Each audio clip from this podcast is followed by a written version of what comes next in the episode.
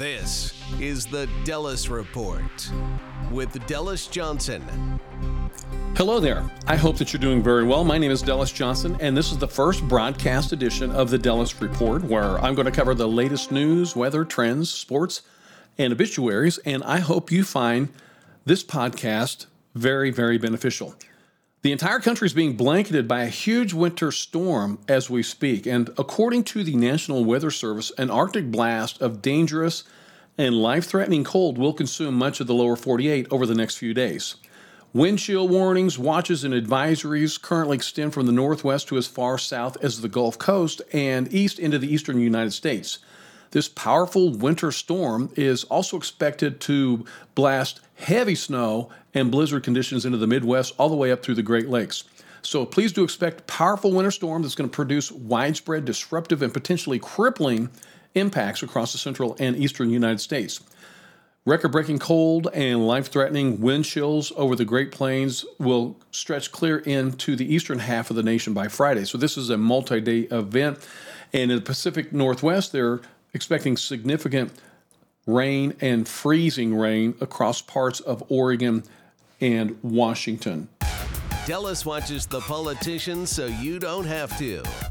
Follow at Delus.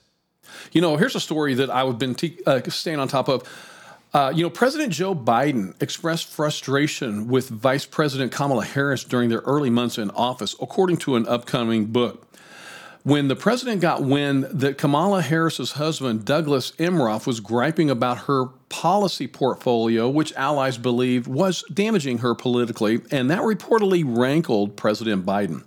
Biden was extremely annoyed, and that's according to author Chris Whipple, and he wrote about this in his new book, The Fight for His Life and said basically he hadn't asked Harris to do anything that he hasn't done himself, and she begged him for more assignments. The president did tell a friend, a friend that Harris was a work in progress.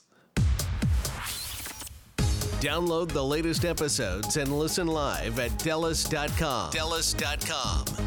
That is D E L U S.com. As reported by the Los Angeles Times, Ukrainian President Vladimir Zelensky met privately with President Biden at the White House, and then met to repeated standing ovations when he addressed a joint session of Congress. And he stated to Congress that your money is not a charity. He said it's an investment in global security and democracy that we handle in the most responsible way. So, in addition to all the warm welcomes that he received in Washington, officials of Congress greeted that president's with an announcement of $1.8 billion in new aid, including a sophisticated Patriot missile battery that they have long sought.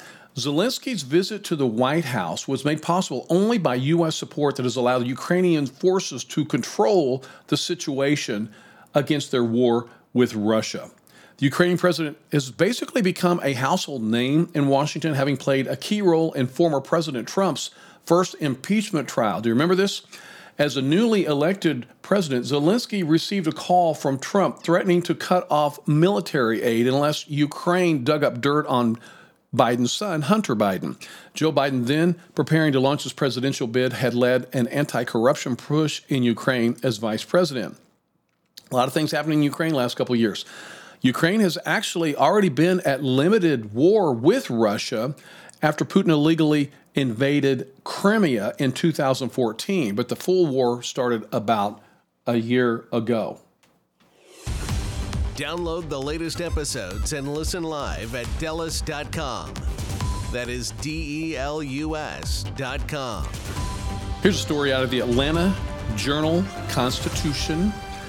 Sandy Springs residents. Sandy Springs is a beautiful suburb uh, just on the outside edge of the city of Atlanta, very wealthy suburb. Sandy Springs residents say bow hunters are trespassing on their property, killing deer, and leaving decapitated carcasses after removing the head as trophies.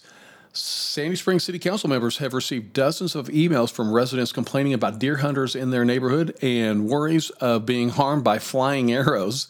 So during a meeting, a resident told council members that she recently discovered an illegal deer stand on her property. And if you're familiar with Atlanta and the Sandy Springs area, a lot of hills, a lot of trees, heavily, heavily wooded area, lots of deer. and a lot of the deer are very tame. They've actually captured bears in Sandy Springs here recently. So beautiful, beautiful area, Atlanta, and it's uh, built right into the trees. It's really cool. Uh, so they're seeing uh, carcasses, and the deer have become so tame they won't even move when you go to their car. So the city of Sandy Springs could require bow hunters to pay a licensing fee to hunt deer. Hunters are required to get permission for property owners to hunt on their land or retrieve deer that's been killed, but according to state law, the city cannot prohibit deer hunting. That's a statewide Georgia law. So I thought that was some uh, pretty interesting news there. You are listening to Delus Johnson. Delus, Delus Johnson. Johnson. Listen live at Delus.com. Former Pittsburgh Steelers legend Franco Harris has died. And his death comes just two days before the 50th anniversary of the play that became known as the Immaculate Reception, that provided a jolt that basically helped transform the Steelers into the powerhouse 1970s team that won four Super Bowl championships. And only three days before Pittsburgh was scheduled to retire his number 32 jersey. You know, I thought that they would have retired that thing many, many years ago, but they hadn't retired that yet, and they were going to uh, this week in its game against the Las Vegas Raiders. Harris had been busy in the run up to the celebration doing media interviews Monday to talk about the moment, which he's ever going to be forever linked. So if you remember this immaculate reception, it was one of the very last plays of a playoff game in 1972, and they thought the ball was dead. But uh, Franco Harris grabbed this ball before it hit the ground, and he took off running. And the Steelers actually made it into the end zone. They won that playoff game. The Steelers, the Steelers rarely won before Franco Harris's arrival in 1972, and this was kind of the moment that turned that team around. So Harris, who's heads up thinking basically created one of the most iconic plays in NFL history, has died at the age of 72. This is the Delus Report with Delus Johnson.